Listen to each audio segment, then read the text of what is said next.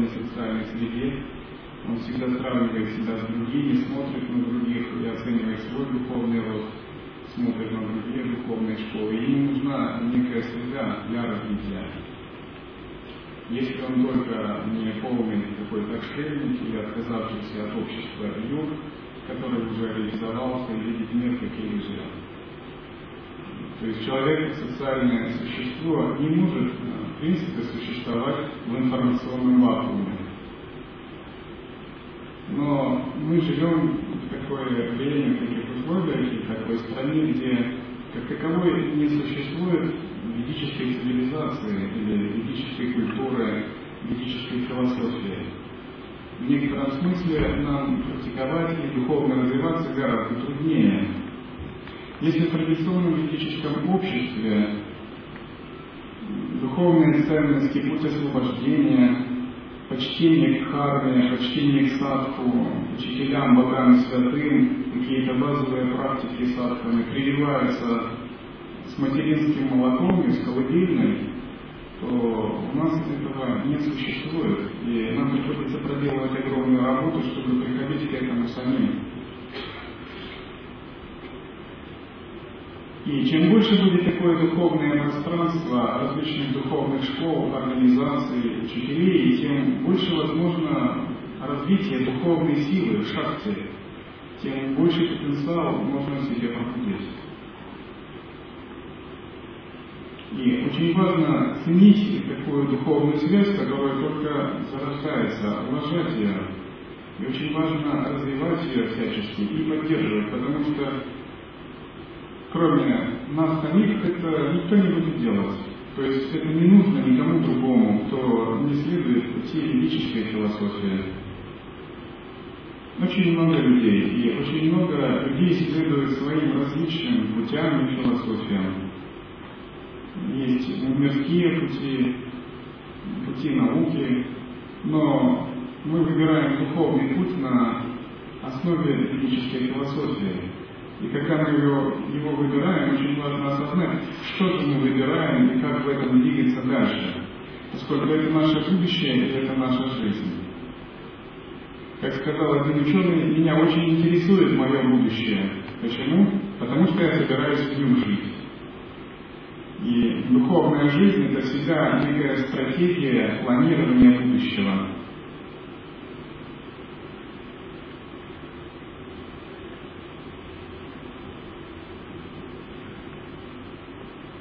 Поскольку социум как таковой, он не оставляет нам будущего. Вот тот социум, который как бы сейчас доминирует. Общество массового потребления – общество как культуры, общество невысоких духовных стандартов. И наверняка каждый из нас хотел бы жить в более высоком обществе, в обществе более высокой духовной культуры, более высоких духовных стандартов и ценностей. Как-то я в интернете читал такое выражение на компьютерном сленге. Каждый бэлик понимает, что дебилятор-жесть.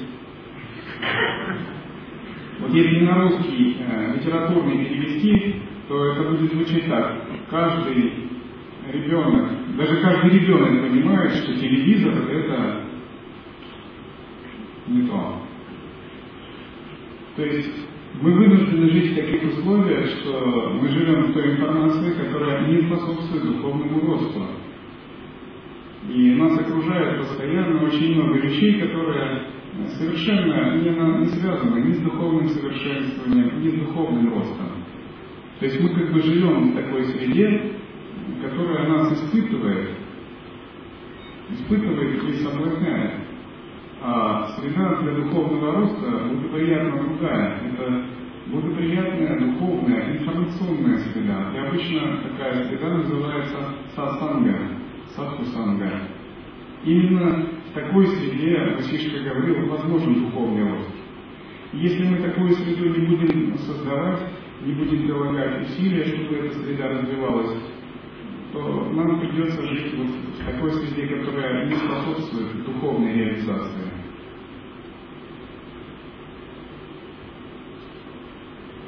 Существует два как бы измерения, это сакральное и профанное. Сакральное – это тайное, божественное, мистическое измерение. И профанное – это материалистическое, мирское, обыденное.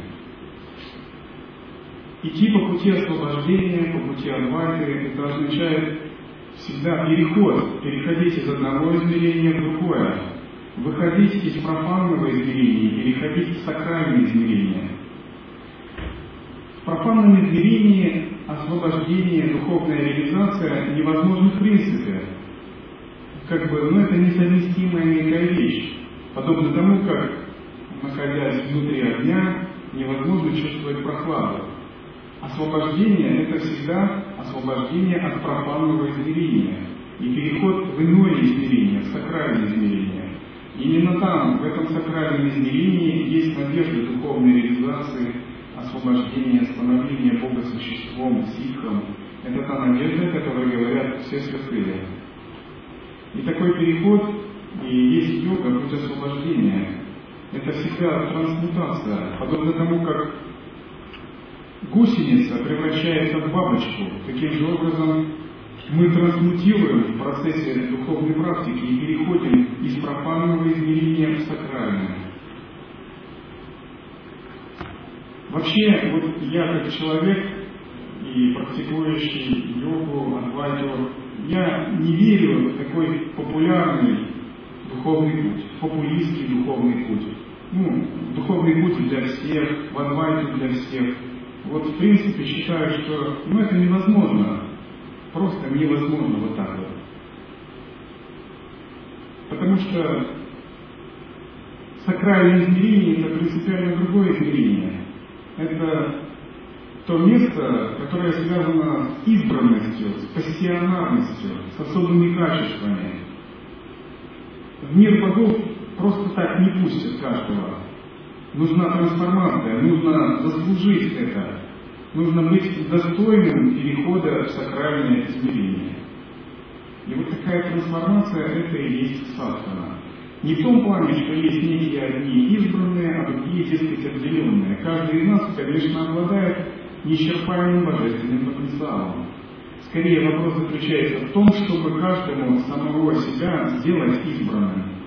Каждому самого себя открыть свой безграничный потенциал выйти из такого профанного измерения, открыть в себе сакральное измерение, пройти этот процесс трансмутации.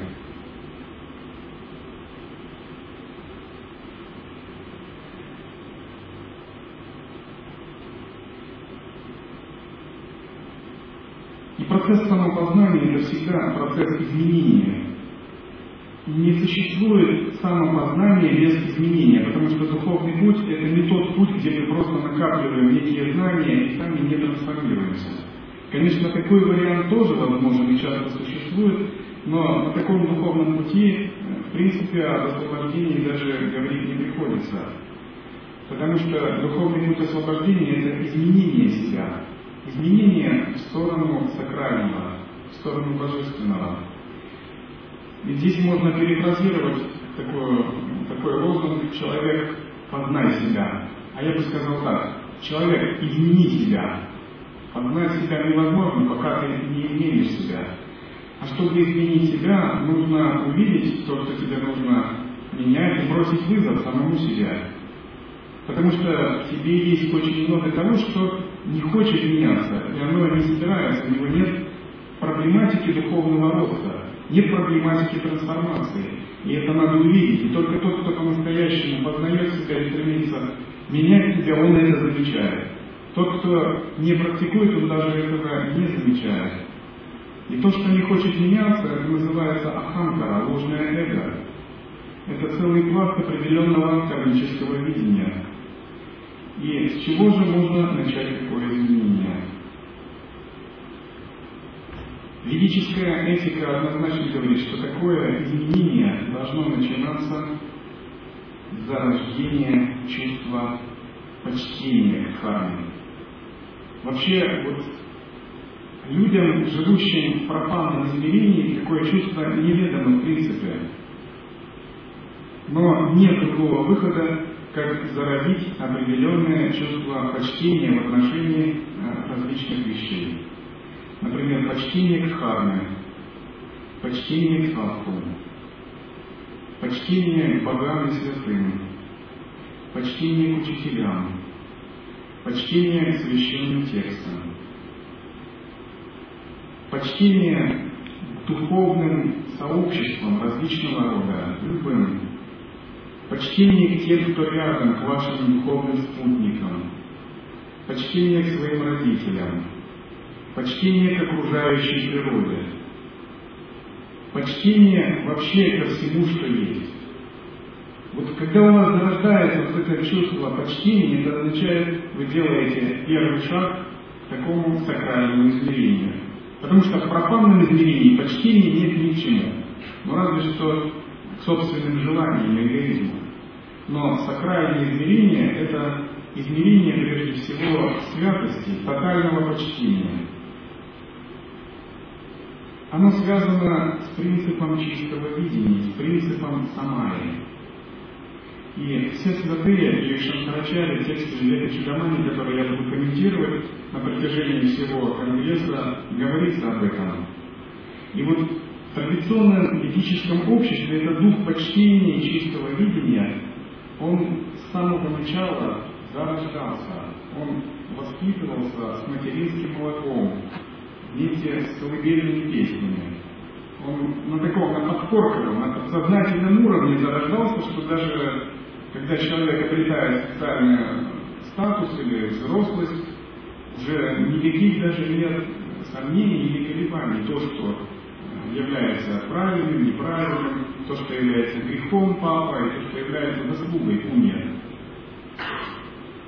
Но в профанном измерении, конечно, такого нет, и очень сильно все перепутано. Поэтому иногда то, что является дхармой, человек может и не почитать. А то, что является не дхармой, ведет деградацию, может этим освещаться и почитать это. Когда у нас зарождается такой дух тотального всеобщего почтения, мы начинаем наконец-то уважительно относиться и к самим себе. Мы начинаем почитать самих себя. Принцип учения Адвайта – это познание своего «я» как Брахмана. Познать свое «я» как, свое «я» как Брахмана – это означает проникнуться безграничным уважением к себе, безграничным почтением к своему высшему «я». Изжить комплекс малого ложного эго, низкой самооценки и раскрыть свой божественный потенциал. Такой дух всеобщего почтения, он также перерастает а, в окружающее почтение, когда вы все видите в чистом видении, как проявление божественных игр и божественных энергий. Такое почтение должно распространиться даже на врагов, даже на недругов, которые кажутся, как будто кажется, что они существуют для нашего эго. Даже на то, что нам не нравится. И это очень непросто. И вот здесь мы сталкиваемся с колоссальным таким внутренним противоречием. Но только тот, кто работает с этим противоречием и усмиряет себя, практикует прощение, приятие, терпение, чистое видение, только тот по-настоящему становится садхой, тот по-настоящему работает над собой. И великие святые нам показывали такие примеры, когда Вишвамитра, еще когда он не будучи Риши, сделал так, что сто сыновей Васишки погибли, Васишка, тем не менее, не возненавидел его, не сделал его своим врагом. Васишка простил его, более того, он сказал, что на самом деле я люблю Вишвамитра, и у меня нет даже тени какой-то враждебности к нему. Потому что Васишка понимал, в чем сущность этого мира. И он понимал, что такое человеческое сознание, человеческое заблуждение. У него была настолько великая душа, что он мог любить Вишвамитру за то, что за... когда другой бы его вообще возненавидел. Когда Юдхиштхира одолел Каураву на поле битвы Курукшетра, то он проявил высочайшее благородство по отношению к Дритараштре. Хотя Дритараштра был отцом, начальником клана Каурава и, в общем-то, патриархом врагов. Но Юдхиштхира вместо этого оставил ему царскую власть, окружил его знаками почтения и почитал его как своего отца. И сам Дритараштра был этим удивлен. Потому что Юдхиштхира был по-настоящему святой душой. И этот дух почтения присутствовал у него. Однажды, когда в вашем Никорове Бабы пришел какой-то странный человек, по виду напоминающий слугу Ямы, и начал ругаться, говоря Никорове Бабе, что ты очень сильно заботишься о своих учениках, но я скоро накажу тебя. И король Баба на него не рассердился, а сказал его накормить. Дух почтения – это начало духовной практики.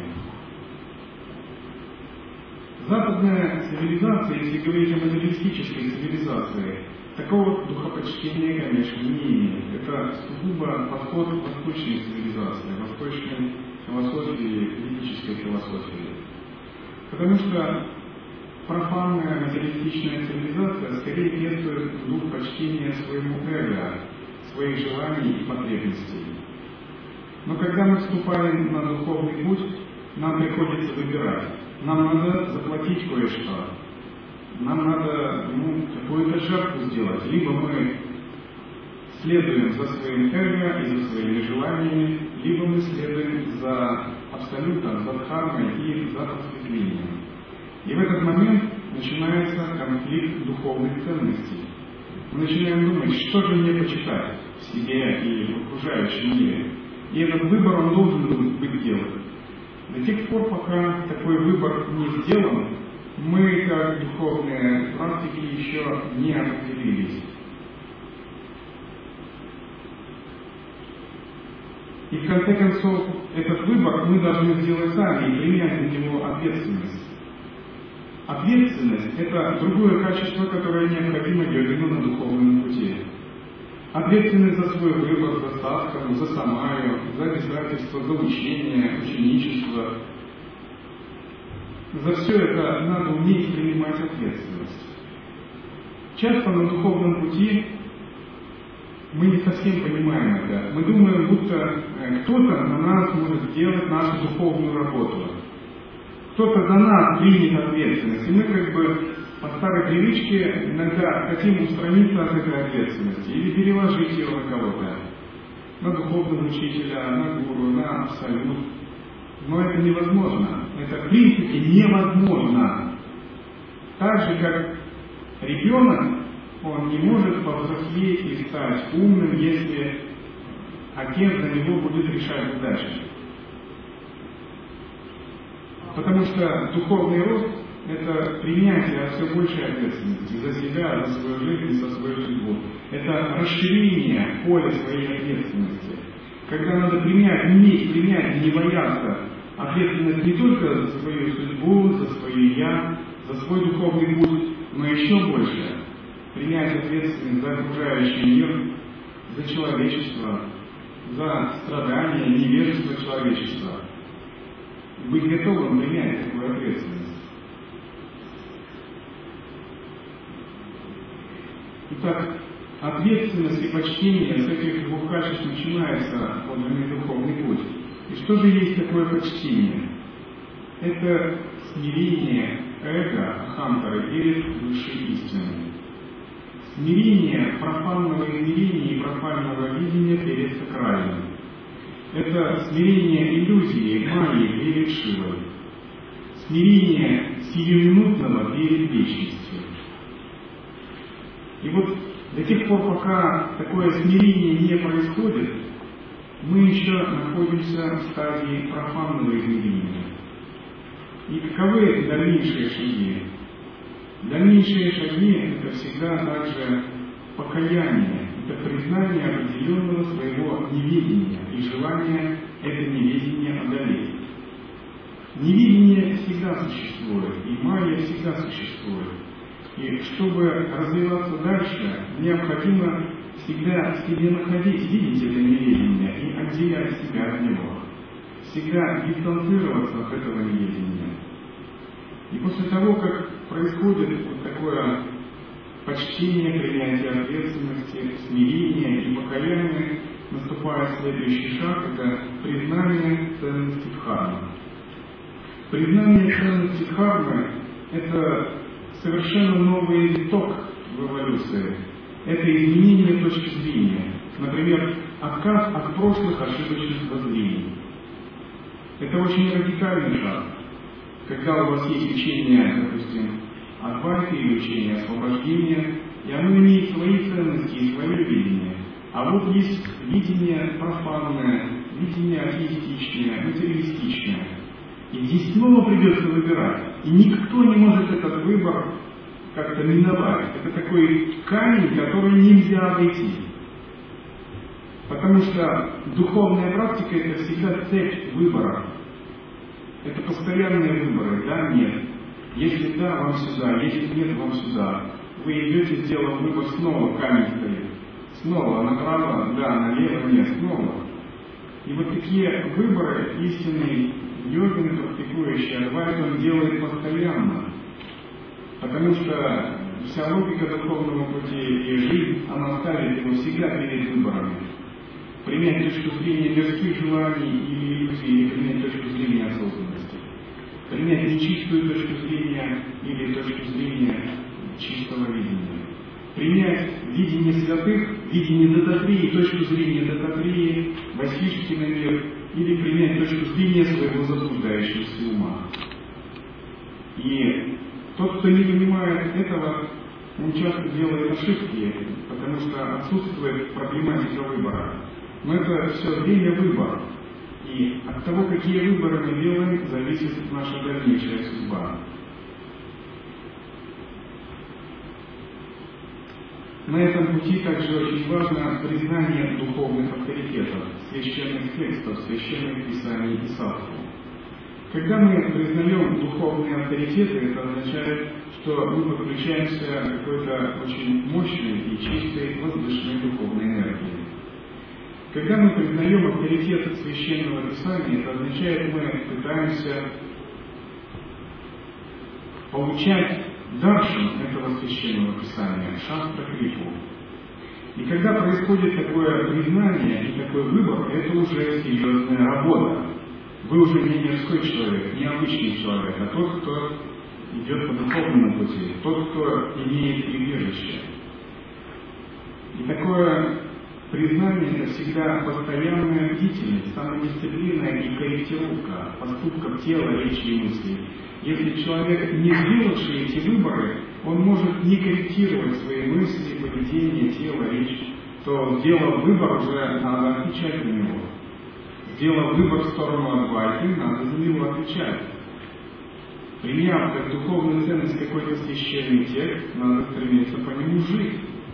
Так же, как христианин, если он почитает Библию, может называться христианином только в том случае, если он следует ее философии заповедям. То же самое касается духовного ученичества. Только тогда возможен духовный рост. И здесь надо быть готовым к тому, чтобы замечать периодически всплывающие различные трудности.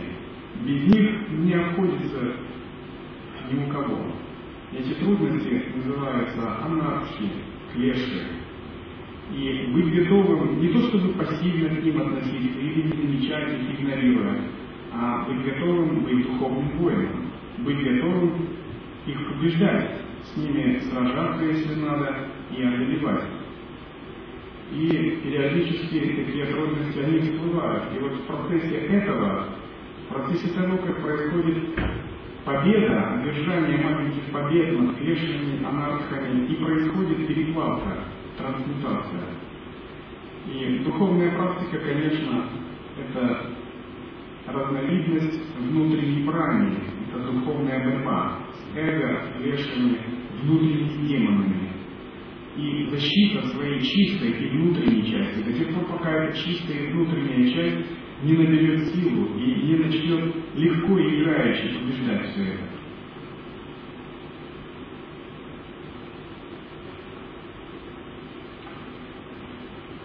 Итак, я хотел бы дать комментарий к тексту Шрипады Шри Шанкарачарья и Веку Чудамани. И начать с конца завершающих слог, а затем а, перейти к началу. Итак, Шанкара говорит,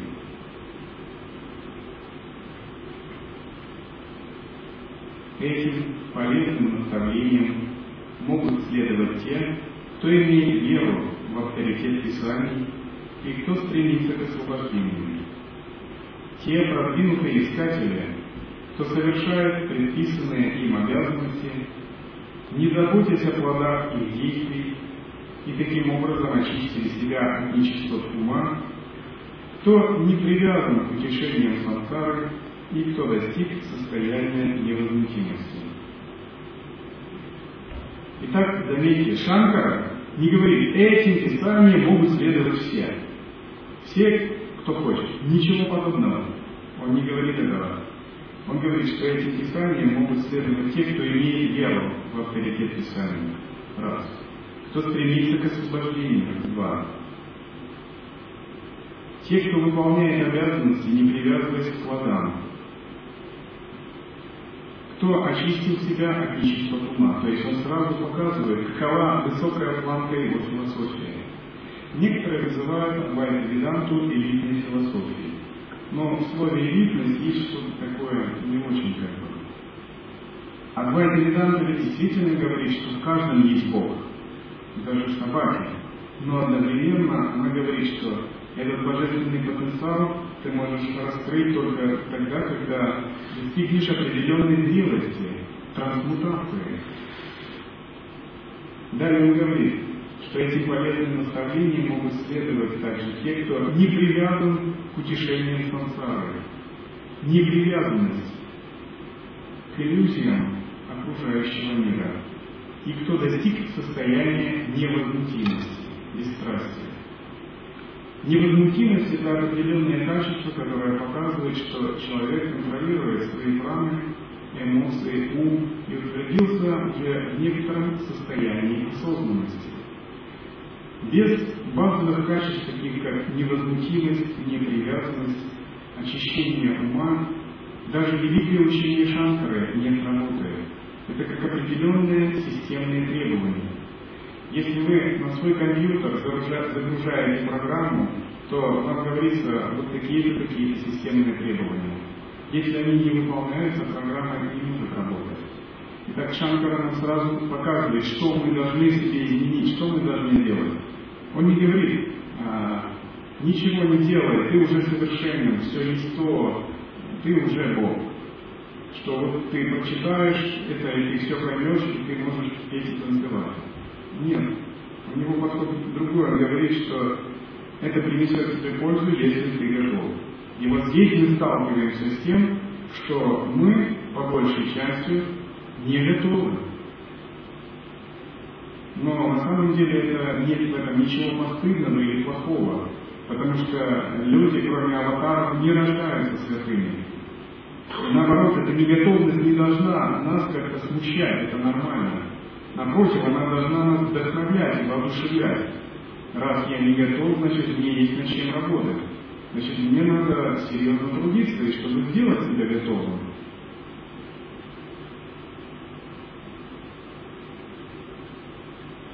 И далее здесь же в конце этого текста, что он еще говорит? Он здесь приводит диалог между учителем и учеником. Вообще весь текст Вивека Чудамани – это диалог между учителем и учеником. И ученик спрашивает учителя, учитель отвечает, и в конце концов ученик достигает просветления и благодарит учителя.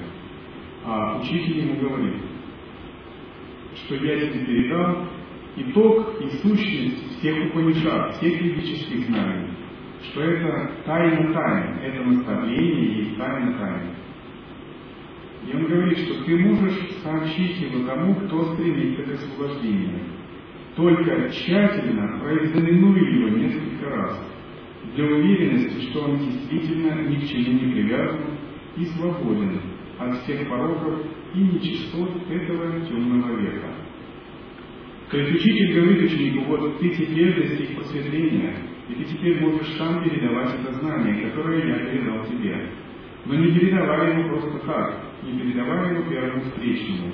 Ты должен тщательно проэкзаменовать того несколько раз, чтобы быть уверенным, что тот, кому ты передаешь, он действительно ни к чему не привязан. И он свободен от пороков, от клеш. Он контролирует свои желания, его учит. Опять Шанкара говорит о принципе самаи, о принципе избранности, пассионарности, о том, что духовное учение – это всегда нечто сакральное, и его можно вливать только в чистый, подходящий сосуд. И после этого, услышав эти слова от гуру, ученик низко кланяется ему несколько раз, прощается и идет в состояние блаженства. Блаженство погруженности в сахаджи самадхи. А учитель, также погруженный в океан блаженства, отправляется дальше странствовать по земле, чтобы очищать ее своим присутствием. Вот так заканчивается текст Вивека Читамани. Это концовка этого текста, которая завершается просветлением ученика и сценой прощания, когда ученик осознал себя как недвойственный брахман, и учитель пребывает в этом осознавании. И учитель дает ему конечное наставление. И далее Шанкара говорит об этом тексте души, странствующие в диком и ужасном лесу сансары, угнетены мукой жажды, вызванной страшным жаром троякого зла, и введены в заблуждение миражом воды. Великий учитель Шанкара Бхагавата Вачарья желает сообщить им о существовании близко под рукой океана сладкого нектара, блаженства недвойственности, так, что они могут получить облегчение, и благословляет их своей вивекой замани, бриллиантом в короне развлечения, которая подарит им вечное блаженство освобождения. Это несомненно. Такой текст, как Вивека Чидамани Шанкары, бриллиант в короне развлечения, это очень благословляющий текст. Этот текст – это источник колоссальной духовной силы, просветления, ануграхи. И само прикосновение к нему, чтение его, слушание – это шастра крипа. получение милости священного текста. Так, как будто бы, если бы сам Шанкарачарья присутствовал в этом тексте.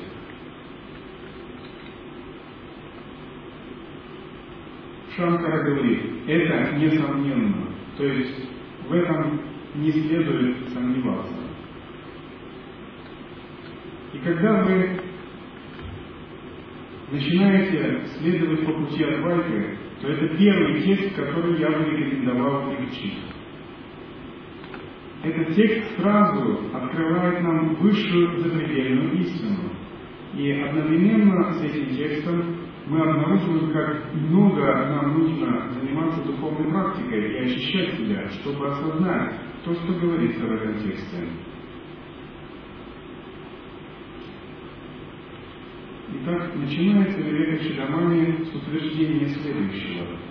Воистину, очень трудно обрести человеческое тело. Даже имея тело, очень трудно стать брахманом. Имеется в виду практикующим садху. Будучи брахманом, еще труднее следовать по пути ведической кармы, исполняя все предписания вер. Еще более трудно стать совершенным бандитом, ученым, и опять еще более трудно предпринять исследование атмана и не атмана, различение между я и не я. Но более трудное, чем все это, получение мудрости, рождающейся от переживания атмана. Опять же, Шанкар не говорит, все это так здорово и все это очень легко. Вот вы заметили подход древних. Заметили, да? Вот я всегда сравниваю нынешний подход и подход древних. Древние очень серьезно относятся к харме. Они говорят, очень трудно. Надо делать выбор. Надо нести ответственность. Это не имеет ничего общего с каким-то попсовым гламуром, так? Вы понимаете это? Все, окей, будь совершенен. Голливудская улыбка. Ничего подобного. Подход Риши совершенно другой. То есть вроде бы они говорят то же самое, но они говорят, будь готов к трансформации, будь готов к работе над собой, будь готов делать выборы, принимать решения, отрешаться от желаний. Это трудно, а реализовать высшую истину очень трудно. И вот когда мы понимаем дух Риши, дух тапаса ведической Риши, собственно, с этого момента и настоящая садхана и начинается. Принять ответственность, признать трудность духовного пути, это не значит, что надо ходить как-то сцепив зубы и не улыбаться. Я не против улыбок вообще. Это не значит, что как-то надо запугать себя. Вовсе нет. Скорее, это внутри сделать какую-то большую духовную работу. И без этой духовной работы как бы ты просто не имеешь права называть себя йогом, не имеешь права называть себя садху. Принять ответственность за собственные идеалы, за собственные ценности и всю жизнь исследовать. Именно поэтому Шанкар много раз так предупреждает. Это заставляет задуматься. Подобным же образом во многих духовных школах выполняется предварительная практика. Например, в сидетском буддизме в Боне есть предварительные практики, так же, как и у нас, размышления над драгоценностью человеческого рождения, над непостоянством, старостью болезни смерти, над страданиями, законом кармы. Все это очень необходимо. Все это, ну, всему этому нужно уделить немало времени для того, чтобы это сработало. Далее Шанкара говорит, освобождение в форме пребывания как атман, рождающееся из такой мудрости, может быть достигнуто только как результат правильных действий на протяжении бесчисленных рождений.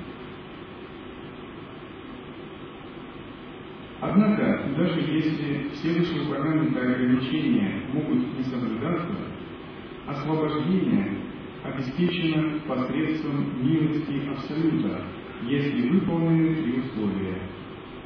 Человеческое рождение, напряженное желание освобождения и общение с мудрецами. Итак, Шанкара сначала говорит, что освобождение приходит после множества жизней, после того, как накоплено много заслуг, когда очень много заслуг накоплено.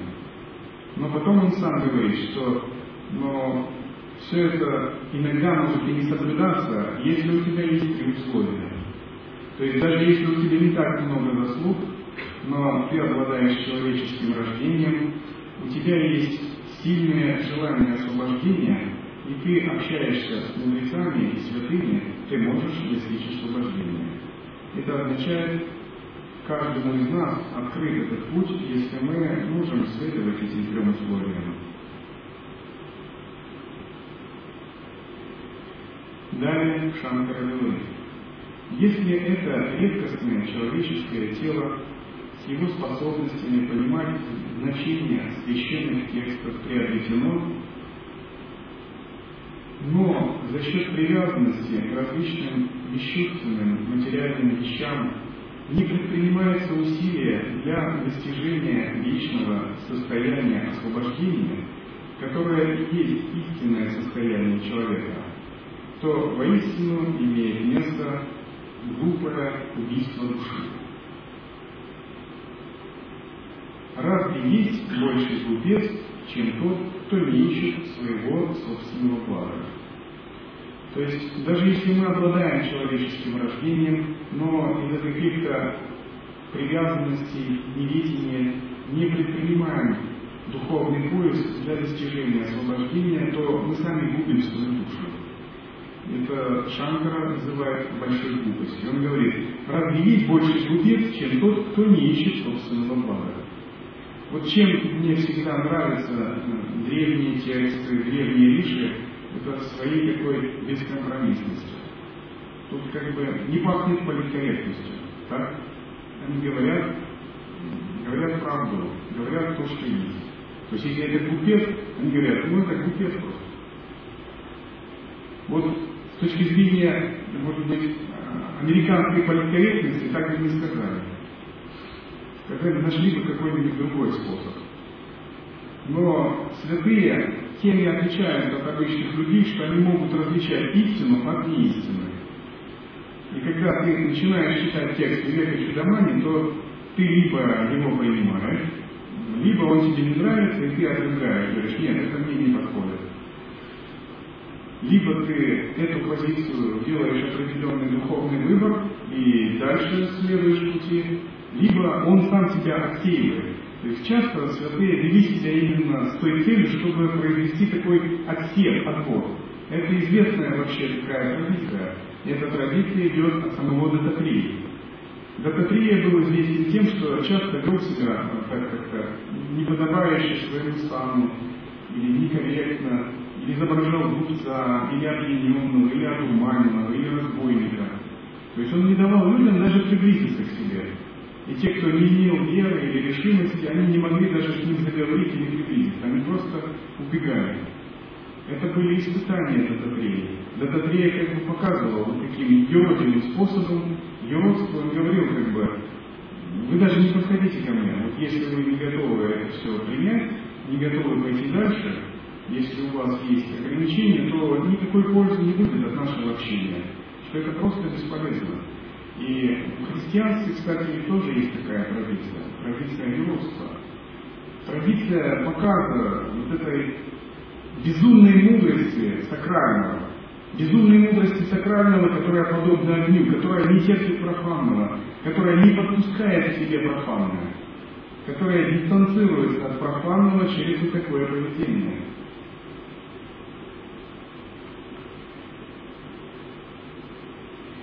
Далее Шанкар говорит, освобождение не достигается бесконечными затратами времени на чтение Писаний, почитание богов или что-либо иное, чем знание единства Брахмана и Атмана.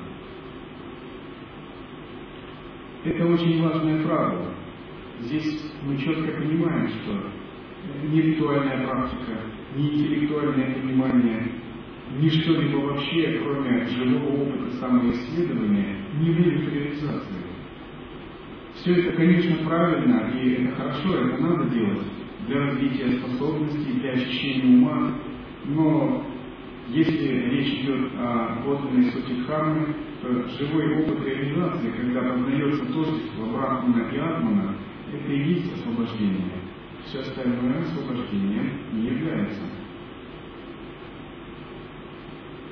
Богатство или действия, ставшие возможными благодаря богатству, не могут выработать стремление к освобождению. Поэтому Писания справедливо провозгласили, что действия не дают освобождения.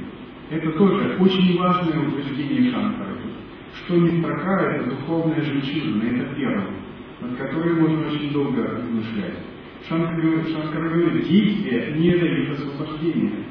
Вы можете делать все, что угодно, но если существует делающий, делатель, процесс делания, привязанность к плодам делания, то все это часть сансары. Потому что делатель это всегда аханкара. А наше высшее истинное я это наоборот, это тот, кто ничего не делает, пребывает в недеянии. И на самом деле не важно, какое действие, ты можешь делать мирскую работу, можешь заниматься развлечениями, можешь делать так называемую духовную работу, и тем не менее, все это может делаться эгоистично, все это может делаться в неведении и не являться путем освобождения. Как известно, в учении лай-йоги существует принцип недеяния. Он так и называется «вхождение в великий процесс недеяния».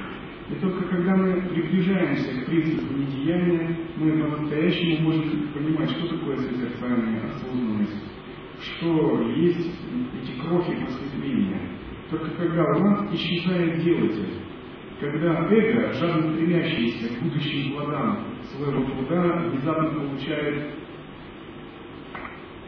отпор, внезапно получает отсечение надежд и страхов, внезапно теряет чувство будущих надежд, теряет свою идентификацию как в будущем, так и в прошлом, и начинает рассеиваться и уступать место беспредельному осознаванию.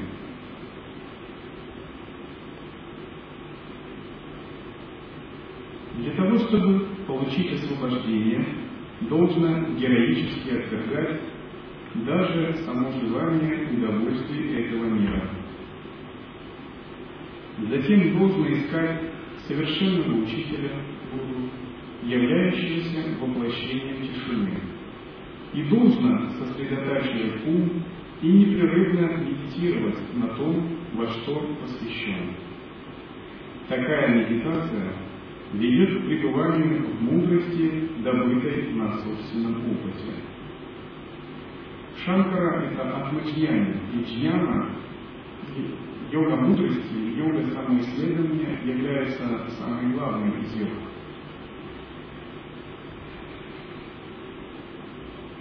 Научившись контролировать свои желания, установив контакт с духовным учителем, который является воплощением тишины разума, следует научиться сосредотачивать свой ум, усилить свое сознание – и затем непрерывно медитировать на том, во что он посвящен. Например, на санкарпе, практике Атмавичары или медитации Махашанти. И в конце концов, Шанкара говорит, такая медитация ведет к пребыванию мудрости, добытой на собственном опыте. Цель духовной практики – это самому добывать мудрость. Вот ученик на пути Адвайты должен как-то потерять иллюзии, что ли. Я не говорю, что он должен потерять или веру, или чистое видение, а вот иллюзии надо потерять. И что это за иллюзии? Это иллюзии на внешние, на внешнюю карму, на внешние эффекты, внешние опыты. Все это нужно, эту мудрость нужно открыть внутри, нужно получить в своем собственном опыте. И за вас, за ученика, за йогина, никто эту мудрость получить не может никто, даже духовный учитель, даже боги, даже Дататрея и сам Шанкара. Если бы они могли получить эту мудрость, может быть, из сострадания они бы сели, выполнили какую-то ужасную аскезу тапасию, и взяли и получили мудрость за всех людей. И все были бы счастливы, все были бы освобождены от страданий, просветлены, избавились от рождения и смерти. Это было бы действительно здорово. И просто невероятно. Но дело в том, что это невозможно. Это невозможно, ну, в принципе, невозможно, потому что у нас есть своя судьба, своя душа, свобода воли, и мы должны научиться сами принимать ответственность. Потому что если даже какой-то великий святой, такой как Дататрея, возьмет и войдет в такое а, самадхи, и волну своего маха самадхи распространит на других, то все равно это будет заслуга не людей, а это его заслуга будет. Ну, взял как всех, сгреб и окунул туда. Но никто от этого зрелости не получит. Потому что ценность садхана именно в том, что мы должны проявить собственную ответственность, собственную свободу воли, сделать собственный выбор, сделать собственные ошибки и их научиться преодолевать. И для этого необходимо добывать мудрость собственным опытом. И очень важно понять, что эту мудрость надо добывать очень прилагая усилия быстро, потому что жизнь не так длинна.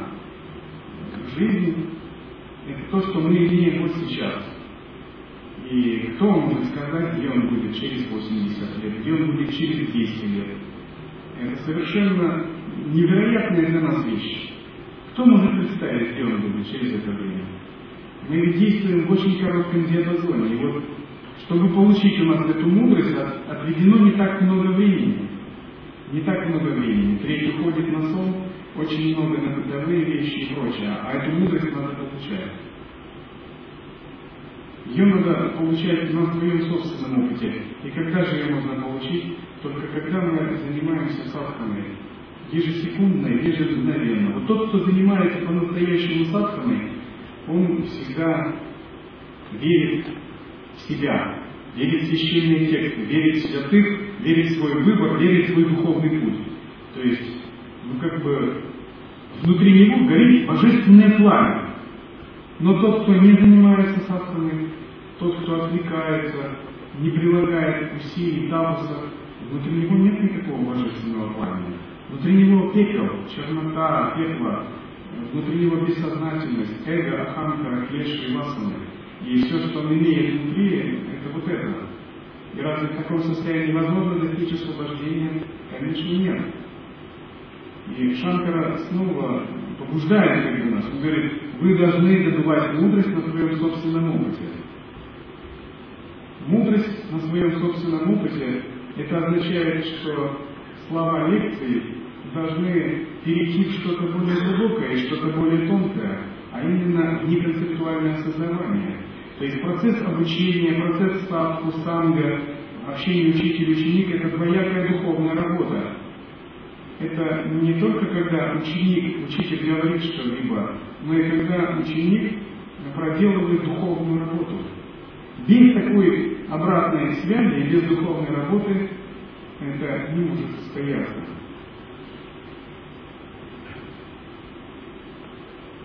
Погрузившись в этот корабль мудрости, должно переправиться к берегу освобождения того «я», которое погружено в океан сансары.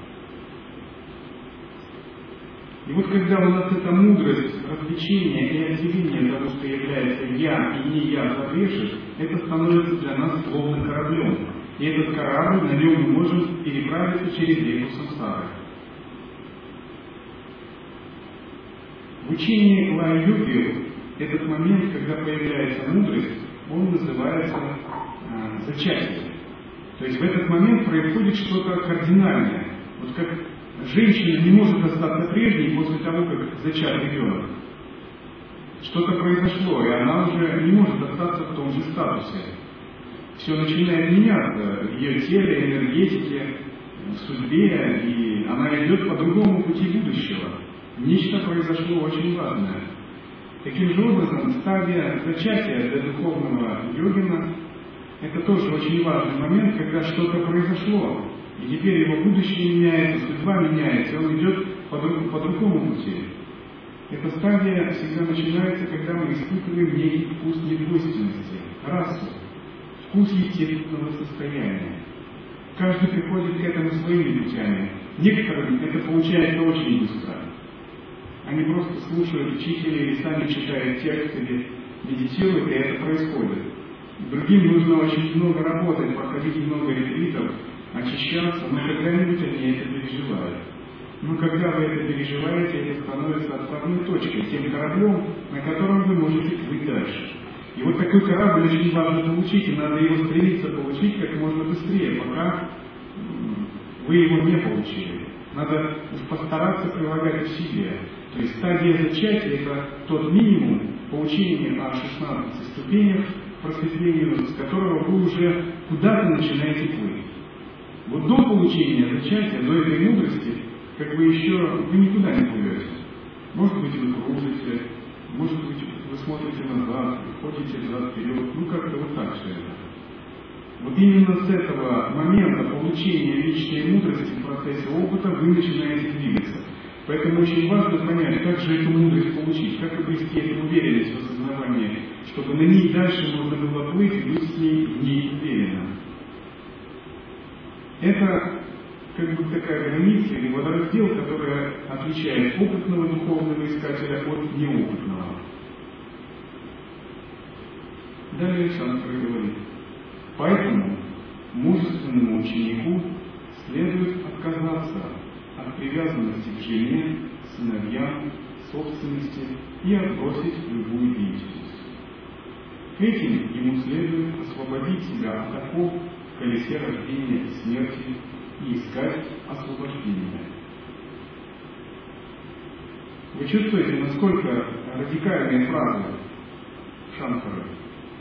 Опять же он говорит, тебе надо чем-то пожертвовать, тебе надо отказаться от привязанности.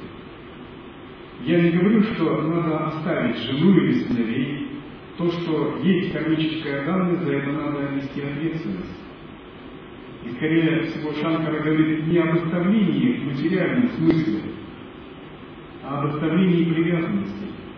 Другими словами, надо пересмотреть свои привязанности, надо переоценить свои взаимоотношения. Потому что пока ты этого не делаешь, духовный путь также будет для тебя закрыт. Привязанность к деятельности, собственности, в общем, ко всему тому, что составляет тебя как эго, как социальный тип, как личность. Опять же, я не говорю, что надо перестать работать, и Шанкара не говорит, что надо отказаться а, от, от отношений со своими родственниками, вовсе нет. Имеется в виду, что надо все это пересмотреть на другом уровне, и все это внешне может продолжаться. Более того, это может продолжаться даже лучше, качественнее, чище, гармоничнее и возвышеннее. Если произойдет освобождение от эгоистичных привязанностей, от всего того социального наслоения, которое, собственно, и делает нас эго эгоистичными. И этим следует освободить себя от оков в колесе рождения и смерти и искать освобождение. В процессе отрешения привязанностей мы определяемся в том, что является для нас главным, что является приоритетом мы как бы в очередной раз делаем определенный выбор. Является ли для нас приоритетом пребывание в брахмане абсолюте и путь освобождения, или приоритетом для нас является пребывание в каких-то мирских состояниях. Заметьте еще раз, речь не идет о, о внешней стороне деятельности. Все это о внутреннем осознавании, о внутреннем отношении. Действия предписаны только для очищения ума, но не для сознания атмана. Знание истины атмана приобретается только самоисследованием, а не любым количеством действий. Один светский знаменитый кинорежиссер, по-моему, Стивен Кинг, как-то сказал в одном из интервью, 95% людей представляют собой такую инертную массу, которая ничего не ищет, не потребляет. Один процент – это святые. Один процент – это непроходимые пути. И что же насчет оставшихся трех процентов? Эти три процента – это те, кто пытается что-то сделать, что-то ищет и делает. И этот режиссер, он не занимается духовной практикой, по-моему. но в общем сказано очень правильно. Заниматься духовной практикой означает как минимум входить в эти три процента, которые что-то пытаются изменить и что-то пытаются делать. Итак, Шанкара говорит, что действиями вы можете только очистить ум, но действия не позволят, не помогут осознать вашу истинную природу, осознать атму. Поскольку любое действие предполагает определенную заблужденность, определенную форму неведения и определенное отождествление с ложным эго. Шанкар говорит, знание истины Атмана приобретается только самоисследованием, а не любым количеством действий. Итак, вступить на путь Адвайта это означает понять, что самоисследование Атма-Вичара, Брахма-Вичара – это судьба. И эту судьбу нельзя не обойти, не проигнорировать, никак по-другому, если мы следуем путем Адвайта. Самоисследование означает особый тип созерцания, самоосознавания, когда мы выращиваем веку различающую мудрость и учим отделять свое низшее «я» от высшего «я». Когда человек занимается самоисследованием, это значит, каждое его действие находится в определенном духовном потоке. Он не делает теперь больше ни одного неосознанного движения. Вот, допустим, я беру колокольчик. Если я не нахожусь в осознанности и самоисследовании, то я просто этот беру колокольчик. Я беру и ничего не происходит. Но если я нахожусь в потоке самоисследования, то когда я смотрю на колокольчик, я осознаю колокольчик, я осознаю того, кто смотрит. И пытаясь осознавать того, кто смотрит, я убеждаюсь в том, что тот, кто смотрит, представляет собой пустотное, бесформенное, бескачественное, безатрибутное, неделимое осознавание. Оно не обладает ни нацией, ни культурой, ни полом, ни расой, ни телом, ни эмоциями, ни характеристиками. Это состояние подобное пространству. Прямо в этот момент. Более того, это состояние, оно не внутри и не снаружи. Оно пронизывает колокольчик, пронизывает процесс смотрения, и оно соединяет смотрящего с тем, на что смотрит, и с процессом смотрения. И тогда процесс смотрящий, то, на что смотрит, и смотрение становится чем-то единым. И это простой акт, когда я смотрю на колокольчик. И в этом состоянии колокольчика нет. А есть вот это невыразимое единство смотрящего процесса смотрения того, на что смотрят.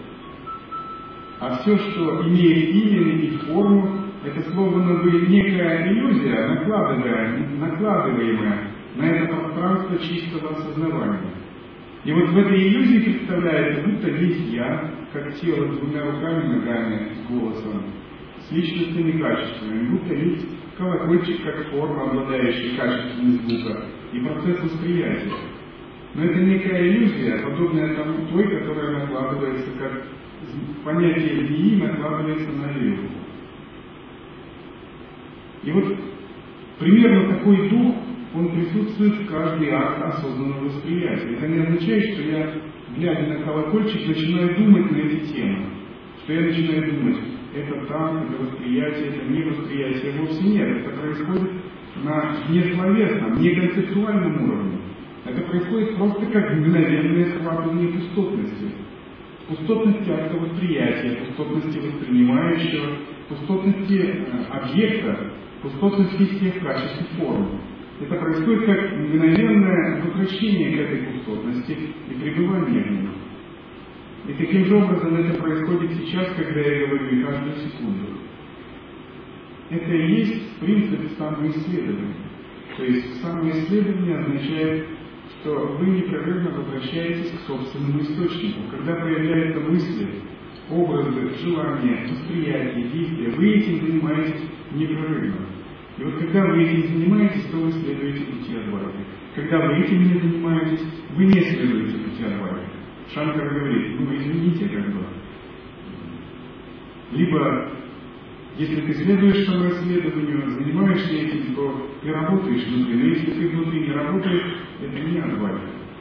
И даже если есть большие четки и жирный хилок на лбу, какая-либо экзотическое одеяние, это ничего не решает. Потому что внешние атрибуты ничего не решают. Самое главное, есть ли самоисследование в данный момент. И вот джняни, атмаджняни, или тот, кто пытается следовать по пути атмаджняни, этим не отличается от обычного человека, пребывающего в иллюзии, в состоянии эгоистичного восприятия реальности, тем, есть ли у него самоисследование, или такого самоисследования? Нет. Вот если мысль появляется, и сразу же самоисследование происходит, если я следую пути джняни, я мгновенно на таком на уровне наносекунды происходит как такой мгновенный сигнал опрос, опознание свой-чужой в отношении мысли. Для кого возникает эта мысль? И мгновенный ответ для меня. А кто я? И далее уже идет исследование пространства осознавания.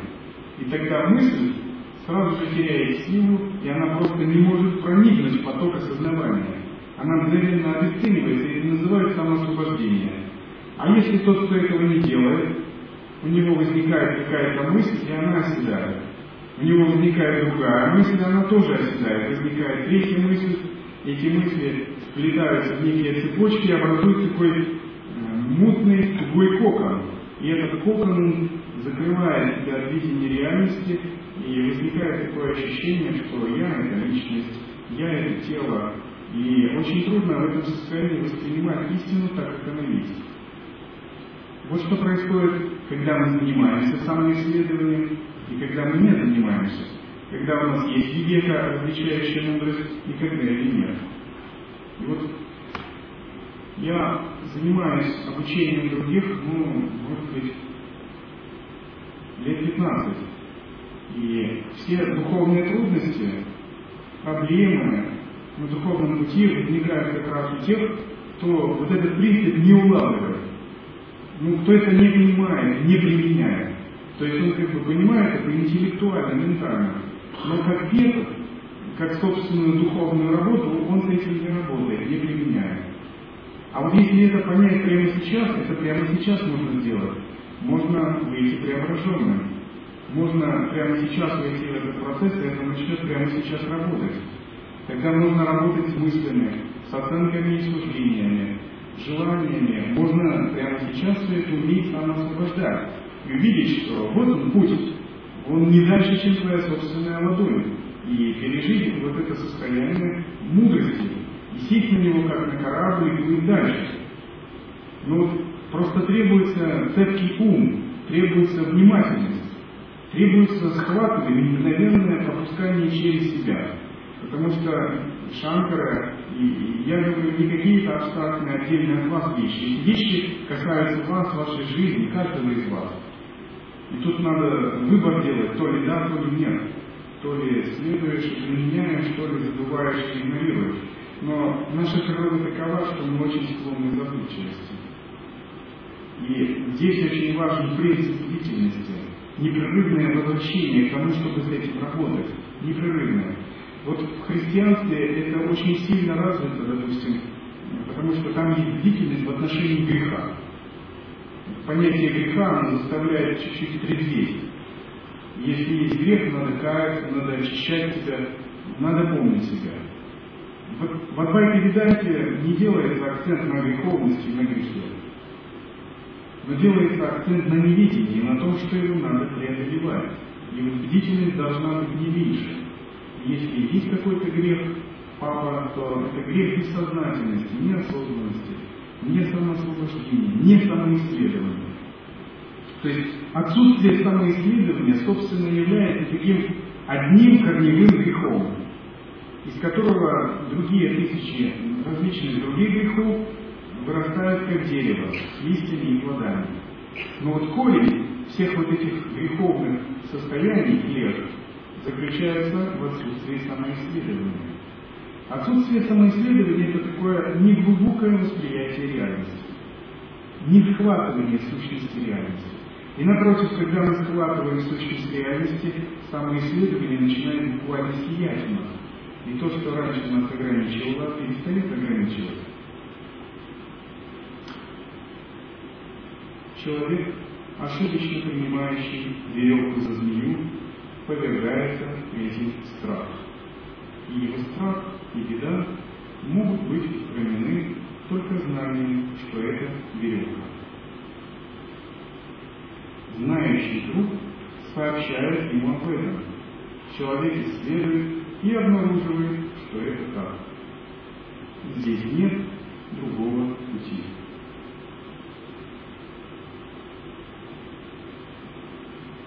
Подобным образом знание Брахмана достигается посредством посвящения Гуру и поиска истины. Эта истина не может быть осознана через очищающее омовение, жертвы, ритуалы, контроль дыхания или иные практики.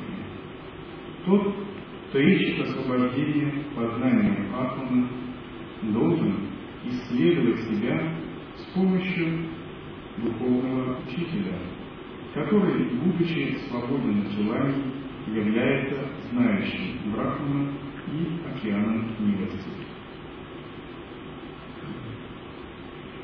Исследовать с помощью духовного учителя означает перенять метод. Это не означает, конечно, что учитель будет за ученика заниматься исследованием. Это было бы наивно.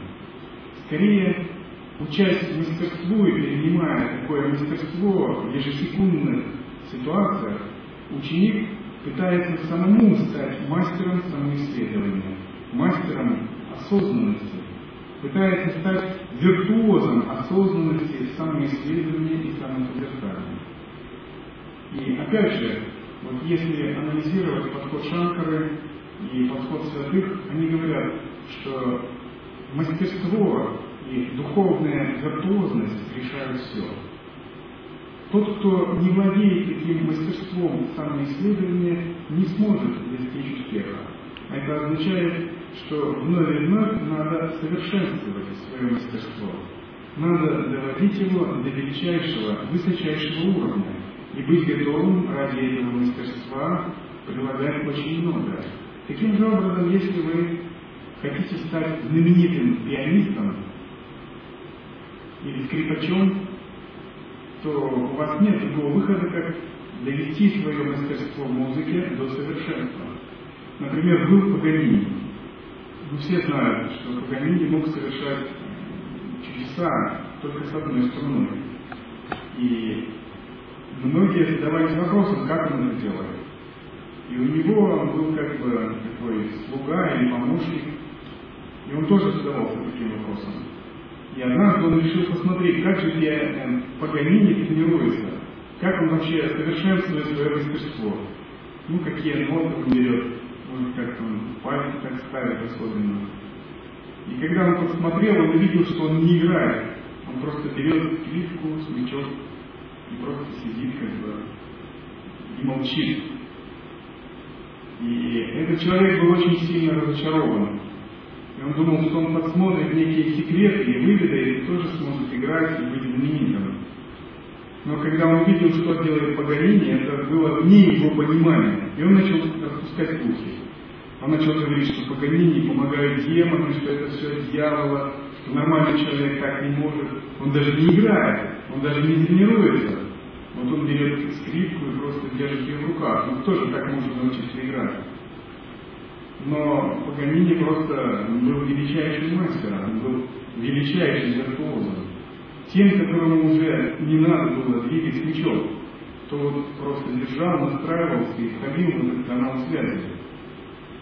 Можно только представить, какое величайшее мастерство было, что он мог извлекать шедевры из одной струны. Это и есть принцип виртуозности, который нужно достичь созерцанием. И такую виртуозность можно породить только непрерывными садхами, очень серьезными садхами, желанием длительно практиковать, постоянно повышать свой уровень. То есть опять это требует от нас определенного выбора. Например, если вы хотите стать чемпионом Олимпийских игр по лыжам, то вам скажут, и вы, допустим, немного бегали на лыжах, когда вы придете команду чемпионов, что вам скажут? Вам скажут, может вам лучше в другом месте попробовать себя. Потому что здесь другие требования. Я ведь хорошо помню свое детство. Однажды я решил заниматься футболом, играть в футбол. Мне очень нравился футбол в школе. И я пришел в команду, где играли ну, перворазрядники. То есть дети, которых вели с первого класса, которые занимались в специализированной школе. А я просто хотел любительски играть.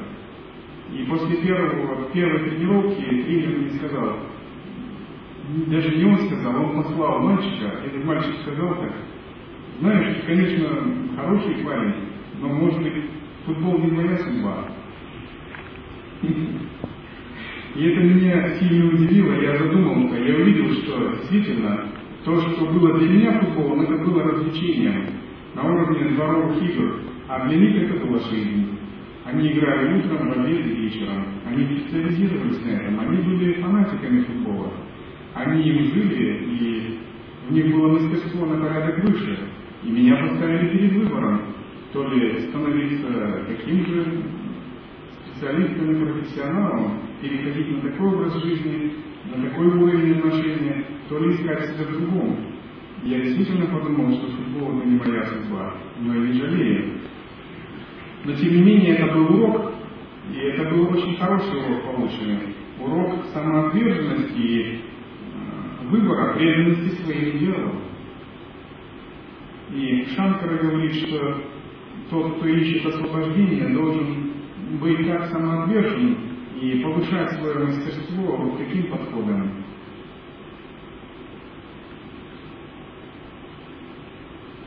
Тот, кто способен, достигает самореализации, главным образом посредством исследований. Обстоятельства, время, милость Бога играют роль как помощь в поиске.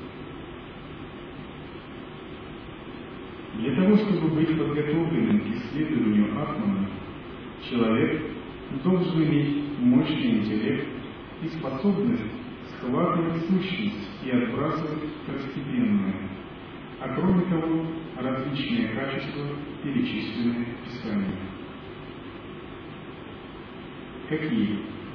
Он должен быть в состоянии различать между реальным и нереальным, иметь ни к чему не привязанный ум, обладать контролем над внешними и внутренними органами чувств.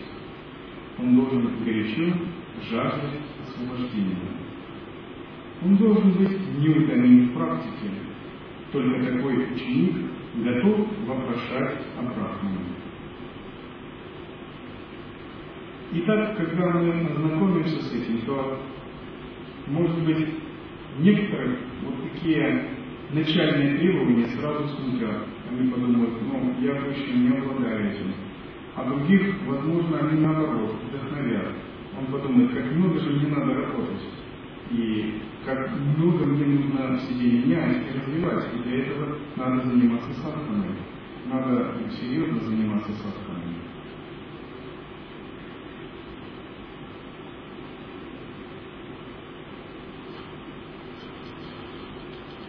И я желаю, чтобы вы были теми вторыми, а не первыми.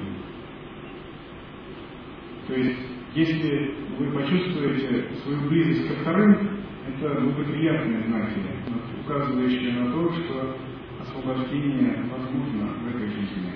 Если вы себя почувствуете первым,